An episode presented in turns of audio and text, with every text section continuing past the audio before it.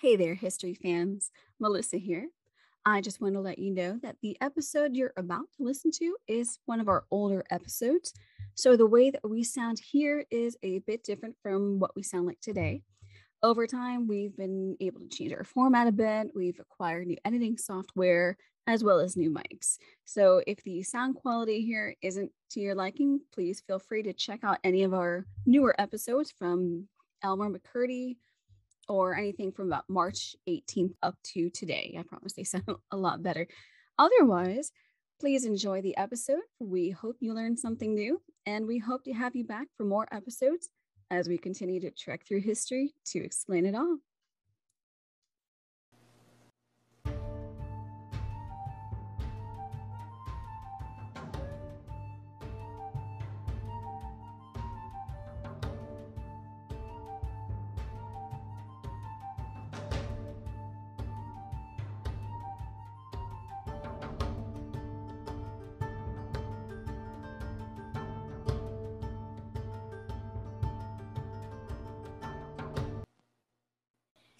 Hey, hey there, history, history fans. fans.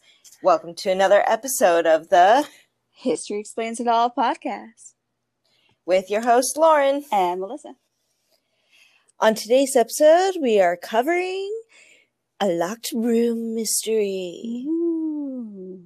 Yes, yes. I'm not going to give you the name of the person that died yet. Somebody died? Gonna, yeah, that's why it's a locked room mystery. I'm not going to give you that name yet. Huh. We're just we're gonna wait until we get to the actual episode for that.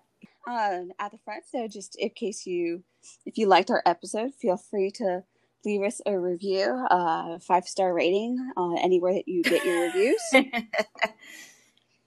Please leave us a review. Please leave us a review and, and give us feedback in your review. We want to know what you like and what you don't like, mm-hmm. what you want us to change, for the better and what what you want us to keep. Mm-hmm. Uh, you can also contact us through our email at historyexplainsall at gmail.com. Uh, you can also go to our Facebook page, our Instagram pages, which is going to be History Explains It All underscore podcast. Both pages are the same name. And also on our Instagram page, we will be starting to post polls every so often to get your opinion for upcoming episodes topics which one you want to hear. So I'll put out an announcement a couple of days ahead of time on the Instagram and the Facebook pages when we're going to do a poll so that you have an idea of when to get prepared. And I'll open a poll for about a week worth of time on the Instagram page. So we definitely want to hear what you have to say. Absolutely. And I think before we get into this topic, you had something you wanted to to say, Melissa. Oh, right. So just uh, a little addendum, I guess you could call it, to last week's weird history. Also, this week we don't have a weird history. Uh, things just got kind of busy, and I, I didn't have a chance to fully research one. But we'll have one again for you next week. But I just wanted to uh, make an addendum to the Heinz Staudinger man with the world's longest beard kind of uh, the, the, the tail end of the story. I think that the him having the world's longest beard, I think would have been probably a record at his time. But I did find an article not long after we recorded that the Guinness Book of World Records has the world's longest beard given to Heinz Langseth, who lived in North Dakota, who died in 1927. His beard is actually in storage at the Smithsonian, and it is a 17 foot, six inch long beard, which is kind of insane, I think. Uh, That's one long old beard. yes. No, and no, uh, he did not die by death by beard. Uh, but it's really interesting. Uh, in his will, he actually asked his family to have his beard cut off prior to his funeral and have it uh, donated to his family. It was eventually donated to the Smithsonian as sort of a Guinness World Record curiosity. And we'll have a link to that in our sources below in case anyone wants to actually see it, because there are certainly pictures of it. It's certainly weird. Sounds weird. Sounds like it. Yep. Yep. You know what's also weird?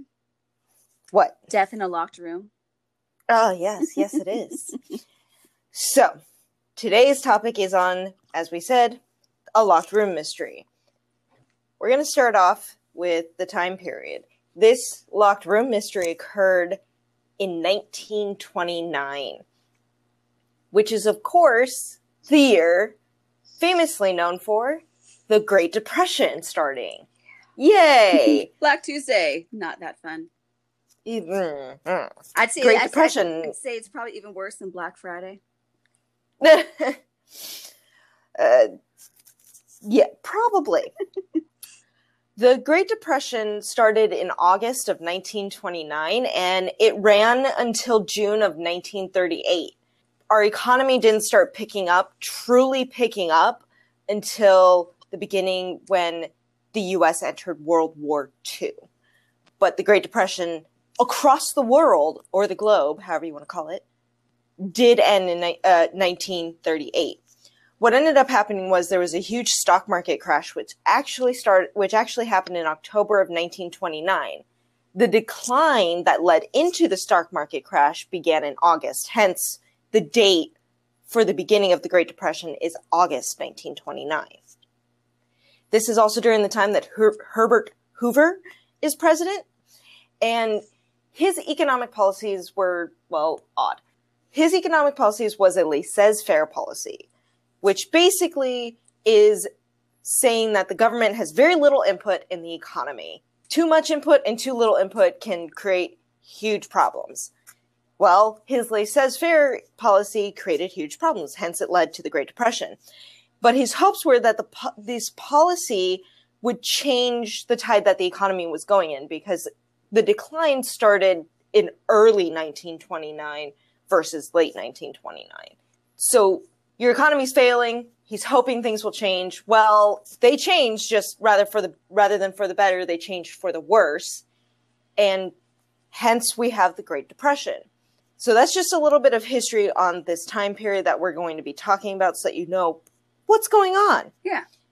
Mm, I want to give a little side note to that. The homeless encampments that popped up around the entire country at this time were known as Hoovervilles, named after the president due to his failure for economic stability.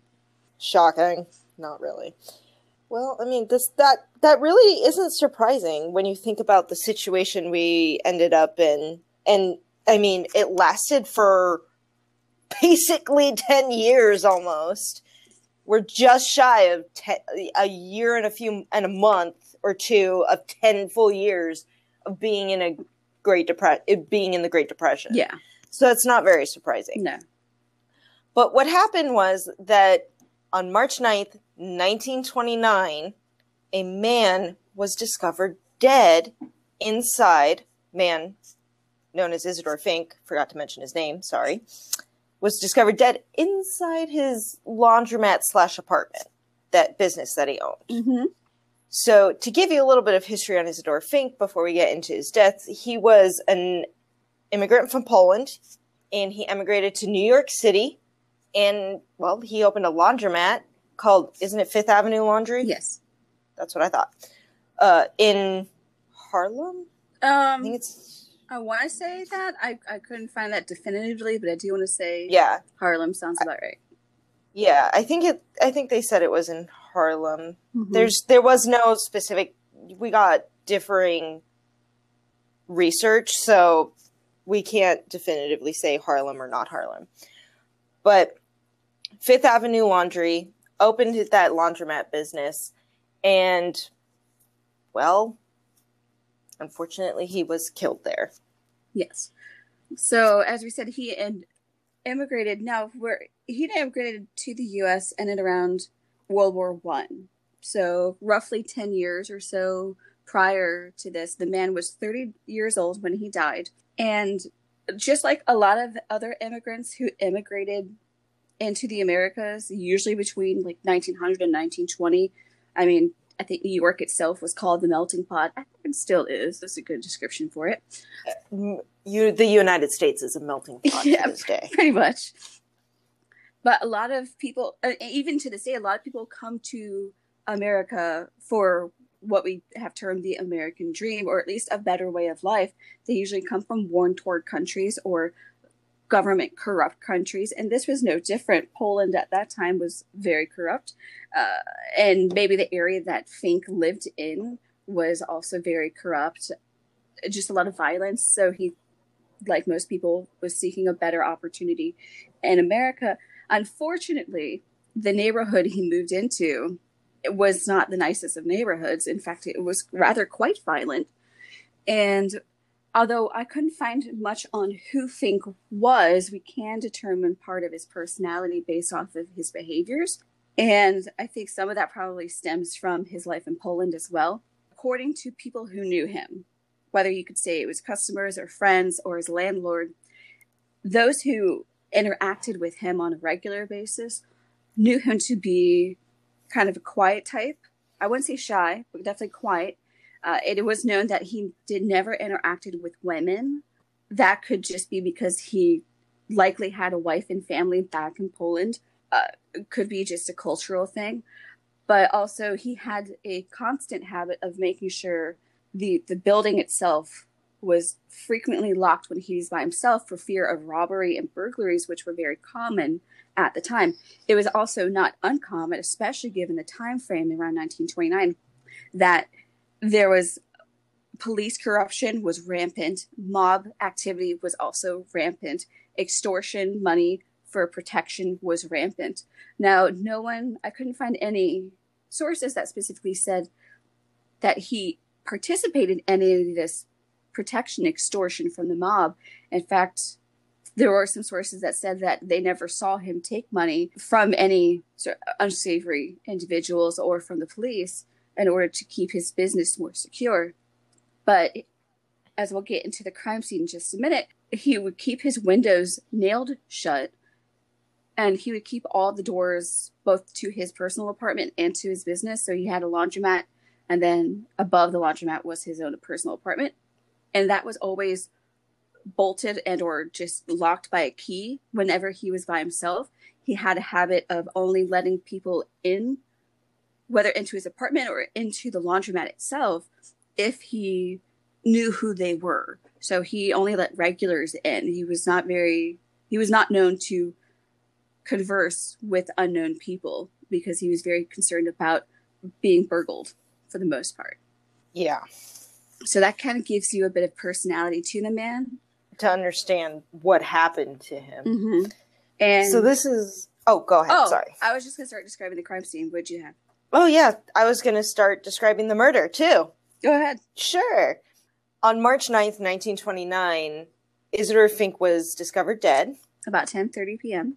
And what's interesting is we have differing sources that say yours say that he was found in his apartment. Mine say he was found inside his laundromat like in the laundromat part of his uh, business. Um, I, that is probably actually a little more accurate, uh, given for some people who had their sort of had their apartment above their business. I think in some sources it's a, a flexible term. Whether you say he was in his business, the apartment is above it. Sometimes it's just a flexible. He was in his place of residence because they yeah. were technically the same thing. So I think in this sense, it was probably I, I, there is a video on YouTube. This is how I got into this topic in the first place. There's a channel called Obsolete Oddity. Definitely, if you like this story, go check him out. His videos are really great. But there is at towards the end of the video an actual crime scene picture of Isidore Fink in his apartment, surrounded by the police. Uh, once somebody was actually taking a picture of it. And you'll see it's a very small room. It actually does have some a stack of laundry and some cleaning supplies. So it is actually more likely that this was in a back room of the lower level of the business rather than necessarily in his personal apartment above the laundromat. Yeah, I would think it would be the business. But the story behind his murder is that he's locked inside his business at 10:30 at night. And of course, as Melissa has already described, this place is shut tight. It's shut tight from the inside. He's barred the door. There's bars on the outside of the window. They're nailed shut. And so his neighbor hears a sound coming from the business. Yes, she hears some scuffling. What was a sort of not necessarily a gunshot per se, but a loud bang of some kind, and Yeah. then what she thinks is a thud, which sounds like someone falling to the ground. Now, back then, I mean, this is sort of more like a tenement area, so walls would have been thin. Most places didn't have central heating, especially given this was I don't want to say it's a rundown neighborhood, but it wasn't a very pleasant neighborhood. So uh, again, there were probably I don't know. I doubt that there were any sort of building codes or zones like we have today, where each, even in an apartment building like where I live, there are certain building requirements. You have to have the walls a certain amount of thickness. You have to use a certain type of materials. Back then, I doubt that that was really the issue. So I think in it's not like apartments nowadays are soundproof. You could certainly hear people scuffling around the other room, but back then, I'm pretty sure walls would likely been a lot thinner because materials would have been cheaper, especially if it was in a less than savory or less than prominent area. Yeah, probably. So, as we said, it's boarded up. She hears this sound and a thud and calls the police. By the time the police arrive, Fink is dead. He's long gone, unfortunately. But due to all the precautions that Fink took to lock up his place of business at night, especially with him inside of it, the police had no way of getting in.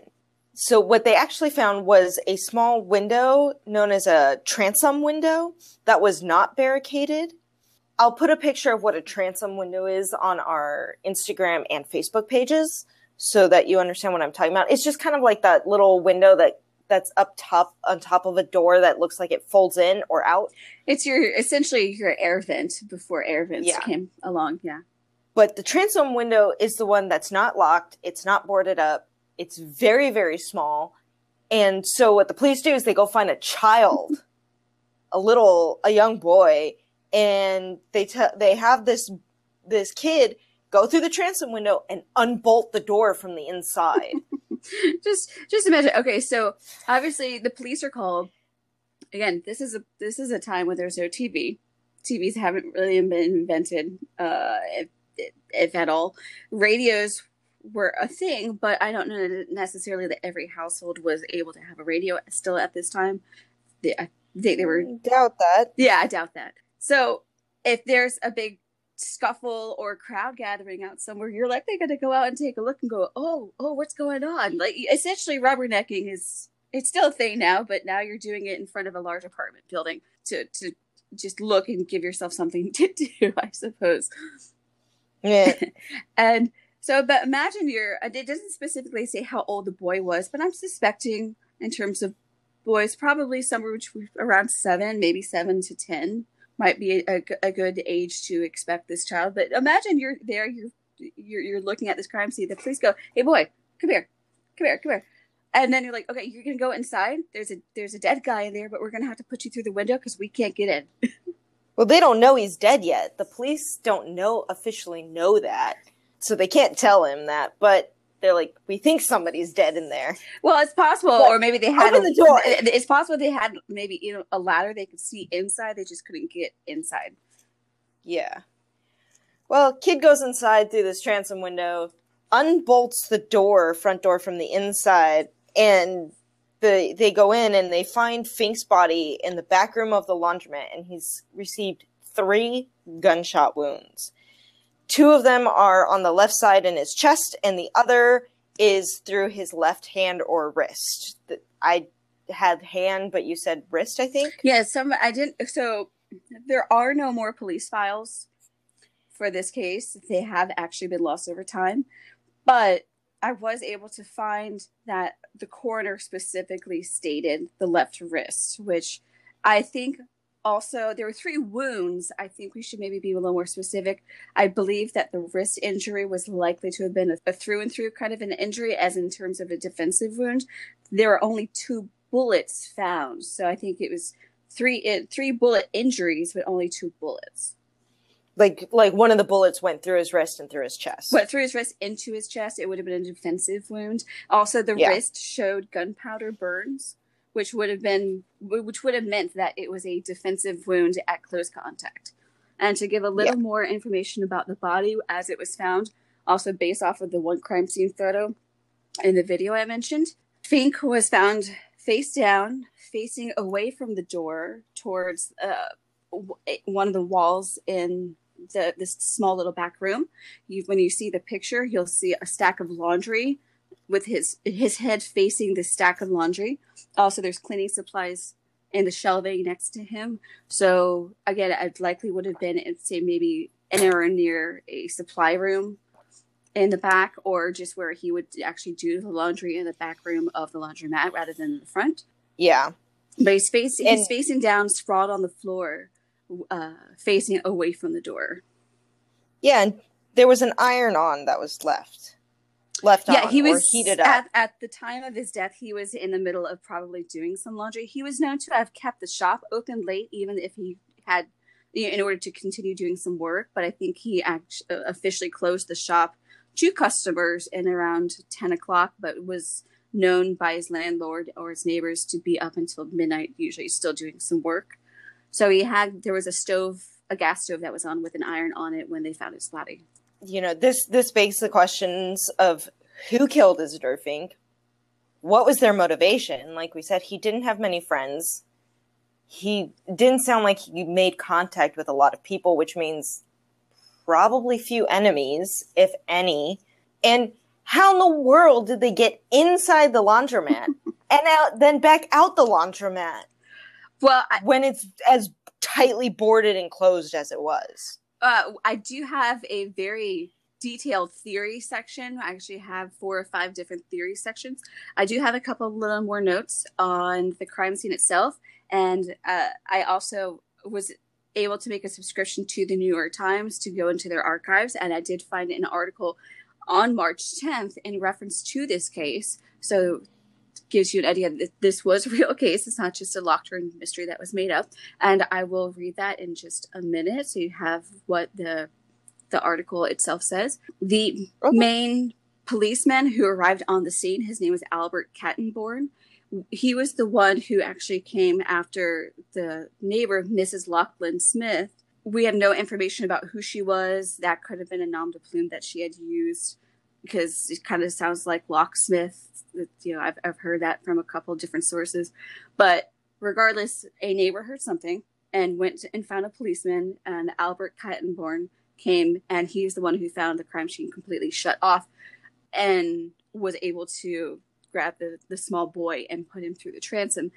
After pictures were taken and the body was looked at, the, the room itself hadn't been it hadn't been tossed around like you would if you had someone coming in for a robbery or a burglary looking for anything.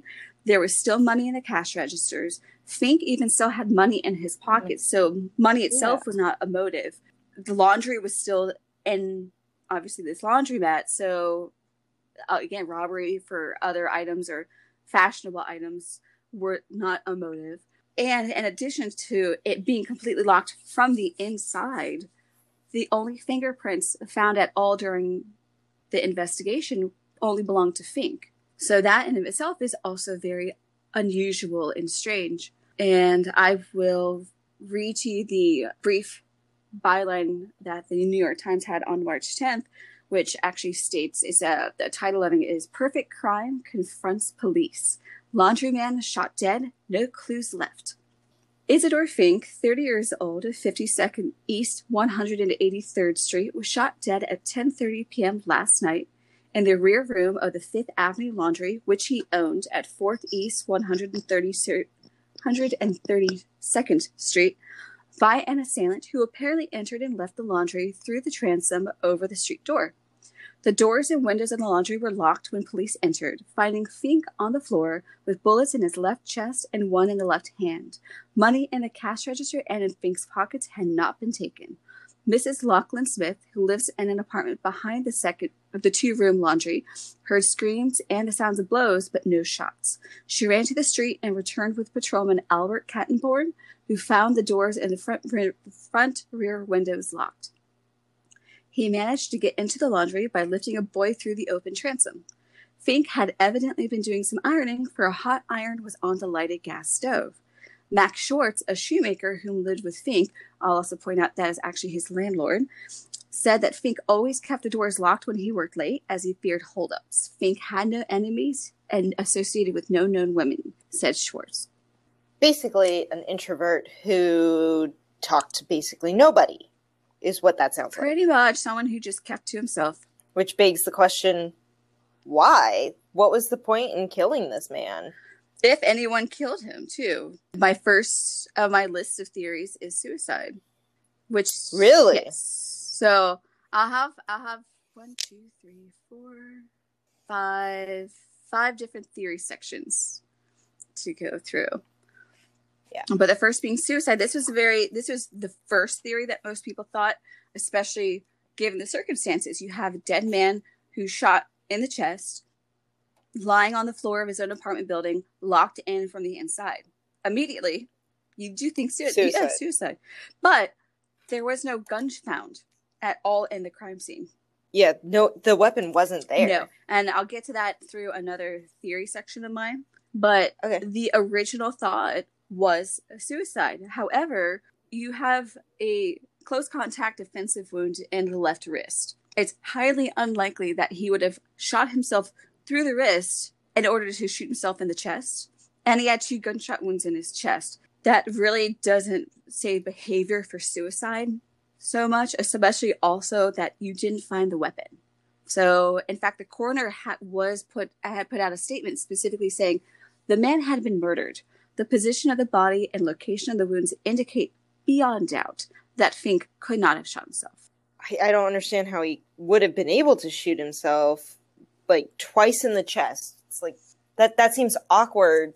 The location plus one over your your left hand at the same time. It just seems very awkward. Well, my next series section is what I call Murder in the Morgue because it's somewhat reminiscent of the Poe's story, which, in that sense, if you've read it, eh, or if you haven't read it, go and read it if you like Poe. But spoilers a little bit. There's at one point in the story where police find a dead body inside of a chimney in a locked room Ew. and they can't figure out how the body got into the chimney and there's nobody in the room and eventually it was found that the window had a spring loaded nail that allowed the murderer to escape through the window but then have it lock itself once he leaves and some people believe that something similar had actually happened with Isidore Fink, where he had actually set up some kind of contraption in order to shoot himself without having actually pulled the trigger against his own self. But again, depending on what kind of contraption that would have been, you still had contact burns, powder burns on the left wrist. So it had to have been something at very close range. And if you shoot yourself, shoot yourself twice in the chest, and I'll get to that in another theory, but depending on where you shoot and how you shoot and how deep the bullet goes, if you're shooting yourself at close range like that, you're likely going to have a more of a fatal injury to your chest. Well, not only that, you would find the weapon. Exactly. There's also The weapon would have been somewhere in in the that building. Right, exactly. And then one of the sources specifically said that he had set up a con- some kind of contraption hidden in the walls of his apartment building, which he shot himself using a remote control. That in 1929, no, no. Mm, yeah, Uh, that, that that makes no, no. sense. just a, a brief side note on remote controls. Years before Tesla, remote controls were a thing prior to 1929, but it in no way like today where almost everything is remote controlled. It's very common and easy accessible. 1929, if anything had a remote, it was probably usually for government research or anything like that. When Tesla, I believe it was a small toy submarine or small toy boat, but he'd actually made a remote controlled toy prior oh, prior Okay. to 1929. I think it was around 19 like 1919, 1920, but I don't- have that off the top of my head. But I know prior to 1929, Tesla had made a remote controlled toy. So they were a, actually a thing. I think it was the first remote controlled anything. And Tesla, being the genius that it was, it wouldn't be surprised to me that he was the one who actually made that. But remote control anything would not have been household common in 1929. If he had yeah. set up some kind of contraption to shoot himself, it likely would have either been by string or by wire. Yeah. Plus, I'm I'm thinking, Im- imagine back in the 1929s, and remote controls are are rare. It's got to be expensive to somehow purchase one of those. of course. So, and the guy runs a laundromat. He's an immigrant from Europe and he's probably sending money back to his family at the time and not living in the safest of neighborhoods either which kind of screams to me doesn't have enough money to buy a remote control. No for the most part if someone found out he had anything that was remote controlled he likely would have been burgled before then. Yeah. Because that's definitely a very expensive item. I think yeah, that doesn't make sense no that doesn't make sense. I, and in addition to that i believe you had found some sources where there was a theory going around where somebody, the, the assailant, had hidden himself in the business or uh, some possibly in a secret compartment in the walls. I didn't find that theory. That was a theory that I thought of, and you said there was a theory on that. There was a couple of people talking about it at the time. There was it, it, was a thought that went around, same as the thought of suicide. Even though, but all these were, were very quickly dismissed because there was no ev- actual evidence to back it up. Police had thought of that, and they did check all the walls. They checked all the closets. They checked all the cupboards. They could not find any secret compartment or wall space for anyone to hide in who then would have left the crime scene at a later time. So that would not have been possible. Interesting. And my next theory is one that was actually also posited by the police that he was shot through the transom window. Now, the transom window originally at you know because people when they when they the police came in and said okay first look suicide second look there's no gun it can't be suicide the person had to have entered and exited or at least exited through this very small transom, which, uh, again, transoms only open in one direction. They open out, if I remember correctly. Yeah. But it was only small enough for a small boy to have gone through. So it's entirely possible that if whoever the assailant was shot Fink through the transom, either on a ladder which you would have seen someone exit the, the front through it with the ladder in their hands, or maybe it was somebody with a small boy on his shoulders and the boy shot it. But again, powder burns on the left wrist, close contact. In, it's not going to yeah. work with shooting somebody through the transom. Uh, it also was quickly posited, but then also quickly dismissed that the, the actual little boy who was sent through the transom to unlock the room possibly pinched the the gun that he saw and walked out with it. But again, highly unlikely. Be like, really? Well, I mean, given the neighborhood, it was a weapon to defend himself with, but highly unlikely that that would have happened. I'm sure someone would have seen something when the boy walks out with a gun tucked in his pants. You think? I mean, if it's a little kid, you know, imagine transom window, really small space, as we said, little kid he can't be more than what, 10? 7 to 10 tops. Yeah. Just just to be able to fit through the window. I would think he'd be, be somewhere like around the age of 10. He can't be 15 or something because you're too big at that. Uh, a young man is too big at that point. And they're not a boy at that point either. And considered young men, especially in the tw- 1920s. Mm-hmm. And so if he has to fit through that window, that gun is going to be bulging out of his pants. It's gonna be. No- it's gonna be big. It's gonna be noticeable for sure. Yeah. Whether you put it in the pocket or you put it in the, the, the waistband. Now there were different kinds of guns at that time. A source I was looking at just said it could, could have possibly been a, a Derringer, which was a very small gun, uh, mm-hmm. very a pocket-sized gun, but it has a powerful sort of uh, kick kick to it. Now the fact that the landlord heard no gunshots, but she did hear a scuffling and a loud thump does posit the theory that whoever shot Fink had a silencer on his gun, which that would have been a common thing at the time. And I'll get to mm. that in a different theory. My next theory is just on the rumors of specific or semi specific people that certain people had told the police about. I don't think either of these are true, but they're still very interesting, I suppose. The first one, the, the, the first one that I came across was that Fink had a friend, and this friend will come up in the next uh, theory section I have. Yes. But and we, friend is kind of in quotes because given what I have to say later makes me think it's not really so much of a friend, but you never know. But Fink, it, it is said that Fink had a friend who stopped by the laundromat and around 9:45 that evening and saw Fink talking to quote what he told the police I saw a Negro man and woman asking Fink if he had any laundry to sell. And apparently, it wasn't necessarily uncommon at that time for some laundry owners to sell unclaimed clothing in order to make a few extra dollars. I don't know how common that really was, but it's entirely probable. But the friend said that he saw this couple talking to Fink, and he noticed that uh, okay, so my friend's busy. He's having a chat with people. I'll leave, and I'll maybe I'll come back in another time. And this person, this unknown friend, also told police, claiming that he was Fink's only friend.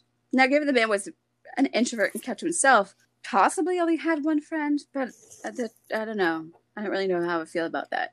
But it is known from the police records at that time, although I said that they're not currently available, but this case, his case has been going ongoing since 1929. But the police never actually tracked down this couple. There are no records that police even investigated this quote unquote friend of Fink's either. Also, racism was a big thing back then, as it is now, but I think it's even worse back then. And for the most part, if you're trying to take suspicion off of yourself, you just tell them that you saw somebody not white talking to this people and it directs suspicion off yourself. Unfortunately, that was a thing. And that is probably what happened in this case in reference to the friend. Also, it was rumored that two well dressed women were in the quote unquote hallway that night, which was very quickly dismissed because, given the neighborhood, two well dressed men, well dressed women would probably one not be by themselves in an unsafe neighborhood at 9:45 at night without some kind of chaperone. Given the time, chaperones were still a thing, Mhm. but you're also well dressed. So Yeah. I I personally throw that one out immediately. It also, as I previously stated, Fink does not associate with women. They don't, and, and none of this really exists. I mean, but also, as I said, These are theories that just don't correlate. right. Well, it doesn't correlate because Fink was never known to associate with women. So there's that too. Like I said, he only opened up his laundromat for regular customers. He only opened the door to let people in if he knew who they were. So my last theory that I have Uh-huh. is Fink's again quote unquote friend, the same person who claimed that there was a couple talking to him that he told the police about that they have no evidence of any couple. Also, this same quote unquote friend said he was Fink's only friend in the area. so let's get into this. This one I think is Mm. probably the most plausible of all theories. Mhm. It does explain quite a bit. It's not something that can ever be obviously brought to light, but I think it's probably the best theory. Mhm. Is again, Fink only locked his business when he was by himself, and most of the time he was very likely by himself. But if he had a friend over, it's possible that maybe he wouldn't lock it if he were not by himself. So you know, just on the again, people said he he was afraid of being held up and being robbed. Mhm. So it's very possible the two of them were talking, or one was visiting Fink, and at a point during the visit, the two of them got into an argument. And again, given the fact that it's an unsafe neighborhood, it would not have been uncommon for people to walk around with guns. In fact, it was 1929. Lots of people had guns. Lots of people had guns. And, and it was a whole lot easier to get a hold of guns than it is now. We, there, there really weren't a whole lot of wait periods and government checks for people to get guns. oh boy. Hmm. And if you live in a crime ridden neighborhood, you're likely to have some kind of weapon on you. So it wouldn't be surprised if his friend carried a gun. So it's it's theorized that these two men got into quite an argument to where the friend pulled out a gun with a silencer on it. And Fink and defense of himself tried to wrestle the gun away from his friend. Now again as we said and you can see a picture of the the one crime scene photo that the place doesn't look completely disheveled like they've knocked each other about trying to wrestle this gun away i think it was just I wouldn't call it a scuffle. To me, that envisions a lot of mess, but they definitely would have struggled over the gun. And this is the noise that the neighbor likely would have heard. And there was at some point a scream and then a thud. And it's possible that at some point during this struggle, the gun may have even accidentally gone off, or depending on what the circumstances was, it was intentional because there were two two bullet wounds in the chest and a through bullet wound through his left wrist. So maybe the first one was accidental. I, I second one sounds intentional. Second one, I mean, technically, you can have two accidental shooting, uh, uh two accidental bullet wounds in a person, but usually after, mm. But especially if it's your friend and you accidentally shoot them, you're probably going to stop at just one, depending on what else is going on. But either yeah. in, intentional or accidental, Fink was shot and shot twice in the in the, the chest. And it said that because again he wasn't by himself, that the front door may not have actually been locked. And so it's and so that his friend actually exited through the door and around ten o'clock that night. And then it and lock the but how did he lock it behind himself? Well, depending on, as I said, how where the bullet enters, how it like it, it just because it's in the left side of the chest doesn't mean it punctured the heart as well. It could have just been left side, maybe by the shoulder or mm-hmm. by the clavicle or something like that. So it depends on where it was, where he got hit and how deep the bullet was, depending on how profusely he was bleeding out. He may have actually still had enough, uh, what would you call it? Um, Energy, life force? No. The, sort of just the, the, the wherewithal to be aware of his surroundings. So okay. that he was possibly afraid his friend might come back or somebody else might come back. So with the whatever strength he happened to have left, he did what was uh-huh. routine for him. He was by himself and now he's in fear for his life. He actually locks the door. He he puts the key in the lock and he locks the sliding bolt, which is a seven inch long bolt that he uses to lock the front door, and then makes his way, continues into his business and collapses on the floor. Interesting. Mm-hmm. And that same uh, article that I found that mentioned this actually has a quote from Emily NC Narcisco, who is a physical assistant in California who works in emergency medicine. She specifically stated that yes, you could run 25 feet if you're shot in the chest, depending on where the bullet hit. I've seen people drive themselves to the emergency department after being shot and then simply run through the front door. So, depending again on how deep the bullet is and where particularly you were shot, you could still have the strength and the wherewithal to be aware of your surroundings and lock yourself in. So that wow. because the transom itself was shut, as far as I understand, it wasn't unless it, I mean it, it's possible, as you said, the transom was an airflow vent for the most part, so it could have been left open too, especially if he's doing any kind of work with the laundry. The fumes, particularly yeah. back then, were likely to have some sort of toxicity to them. And you definitely wanted some airflow, particularly given that he kept all the other windows nailed shut. Yeah. But this would also explain mm-hmm. the noises that Mrs. Locklan Smith heard. It would explain how the killer could have left the building without having to lock the door from the outside because it didn't lock from the outside, as far as I understood.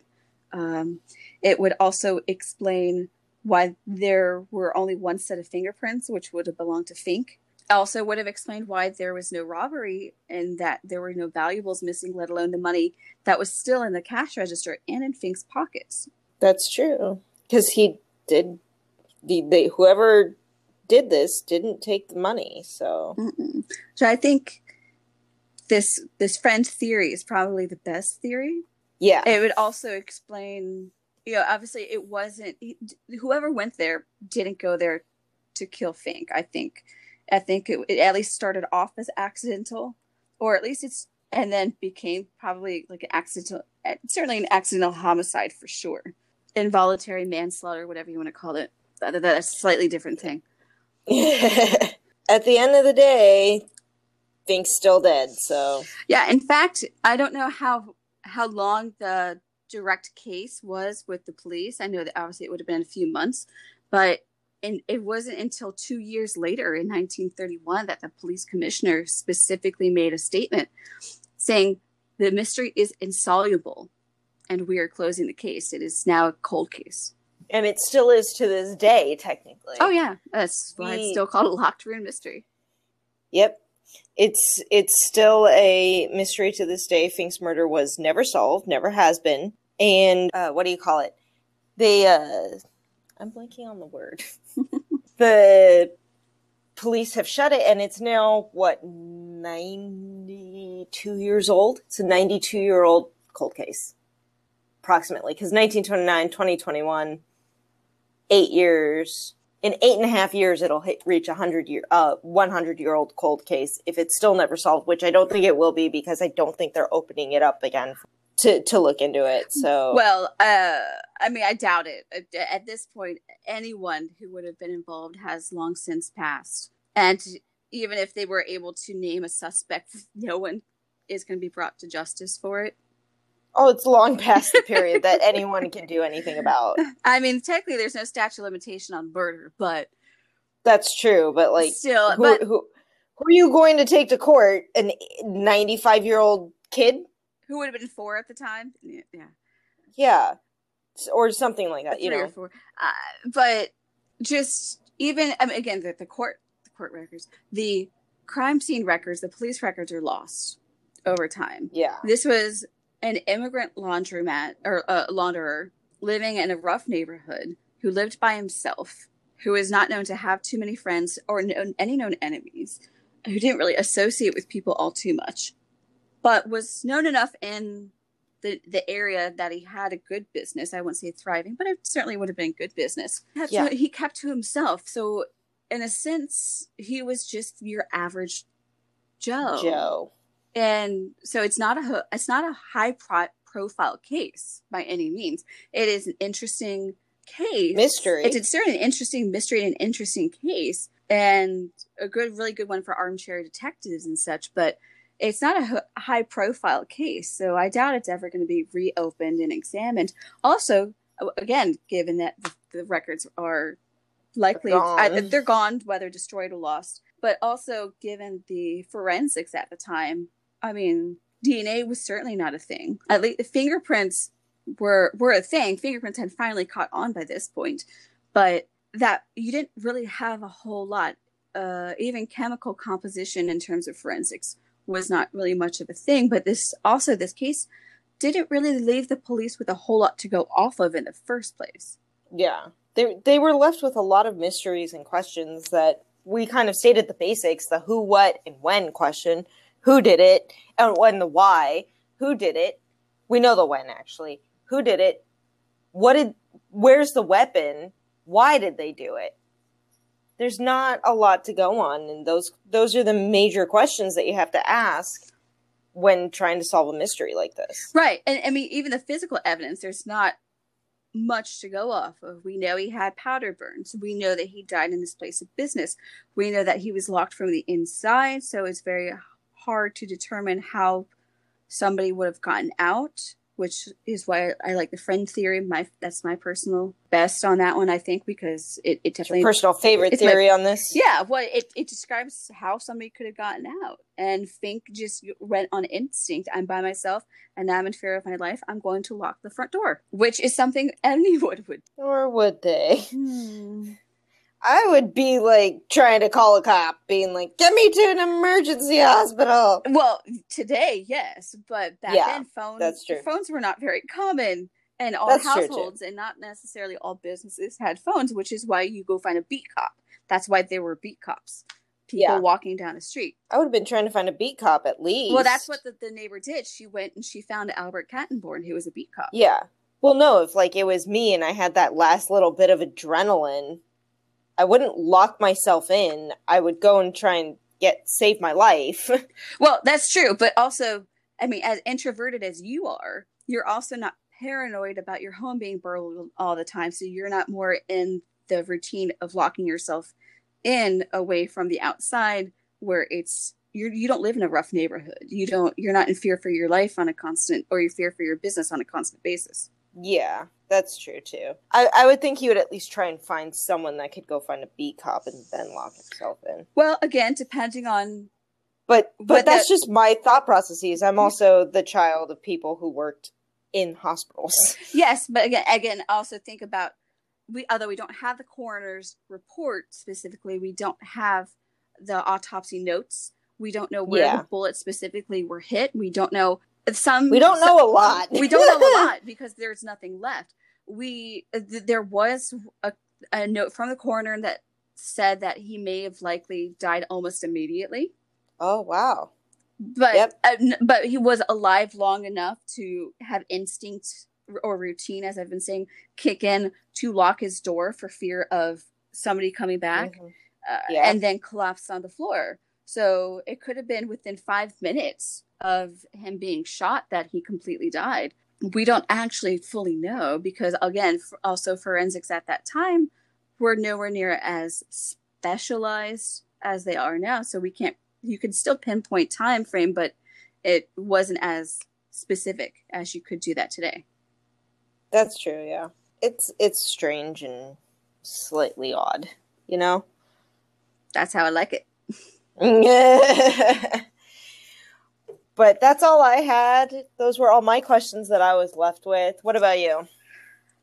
that was pretty much it uh yeah i just really liked this mystery from the get-go as soon as i saw the oddity video and i've been wanting to research and look into it ever since And now you have. yay Well, that'll do for this episode of History Explains It All.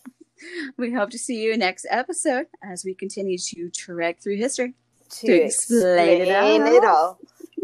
Bye. bye